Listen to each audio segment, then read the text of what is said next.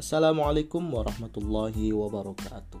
Salam sejahtera untuk kita semua. Hidup mahasiswa. Dimulainya era tanpa batas, borderless, hingga revolusi industri 4.0 saat ini telah membawa pola hubungan dan aktivitas baru di dunia internasional. Kita sering menyebutnya sebagai shifting era, yang dimaknai dengan adanya perubahan peta interaksi multidimensi dari tiap aktor yang termasuk dalam spektrum masyarakat global atau global citizenship. Negara semakin tidak bisa berdiri sendiri, bahkan melakukan kebijakan proteksi, disebabkan keterhubungan dunia akibat aliansi kerjasama ekonomi yang semakin nihil ideologi.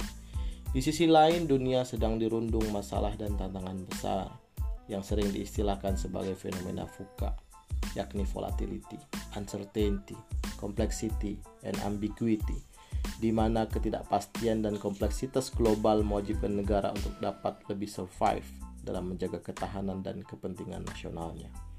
Atas fakta empirik tersebut, kami sebagai bagian yang dalam wilayah pergaulan global terkategori sebagai gerakan masyarakat sipil global atau global civil society, dihadapi pada posisi yang cukup dilematis.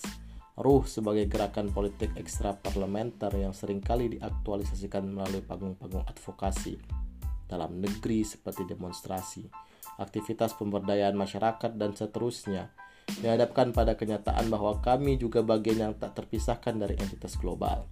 Isu-isu kemanusiaan, perang, perdagangan internasional, resesi global, termasuk juga perkembangan ilmu pengetahuan dan teknologi, seharusnya juga mendapat perhatian khusus oleh kami. Menjadi bagian pokok, bukan suplemen. Ini pun diperkuat bahwa kami saat ini telah memiliki beberapa perwakilan luar negeri seperti di Turki, Malaysia, Arab Saudi, Rusia, Libya, Sudan, dan beberapa negara lainnya.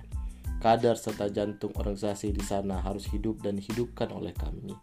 Prinsip Islam yang rahmatan lil alamin yang menjadi landasan filosofis agenda dakwah kami, serta kewajiban ikut serta menjaga perdamaian dunia sebagaimana termaktub dalam Mukaddimah Undang-Undang Dasar 1945.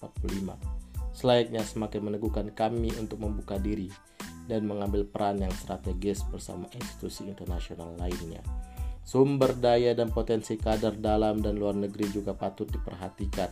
Meningkatnya peluang untuk menempuh studi ataupun berkarir secara profesional di luar negeri, ditambah fakta cukup besarnya jumlah para diaspora yang pernah beririsan dengan kami, baik berstatus kader ataupun simpatisan, menjadi potensi besar yang harus dikapitalisasi oleh kami. Untuk itu, pada kesempatan kali ini bidang hubungan luar negeri membangun sebuah narasi dan tagline kerja menuju kader elit muslim global, global muslim elite, sebagai itikad untuk meningkatkan kapasitas, kredibilitas, dan integritas kader agar mampu menjadi pemain-pemain atau actors global, bukan viewers, bahkan followers. Kader kami harus mempunyai skill yang mumpuni yang menjadi prasyarat penting dalam berinteraksi dalam wilayah multinasional, seperti kemampuan bahasa asing, teknik negosiasi, lobbying, diplomasi, trading, dan lain sebagainya. Atas visi besar tersebut, selain memperluas jangkauan keterlibatan kami di dunia internasional, bidang hubungan luar negeri juga berupaya untuk meningkatkan nilai jual kader kami itu sendiri, sehingga perubahan itu terjadi bukan hanya dari top down, namun juga bottom up. Kader menjadi bagian terpenting dalam mewujudkan visi besar internasionalisasi kami. Maka dari itu, melalui ini, bidang hubungan luar negeri HLNPP kami mengajak kita semua, terutama para kader dan diaspora kami, untuk bersinergi dalam mewujudkan kampanye besar Global Muslim Elite sebagai bagian ikhtiar kita meningkatkan keterlibatan dan kontribusi kami di kaca internasional. Billahi taufiq wal hidayah. Wassalamualaikum warahmatullahi wabarakatuh.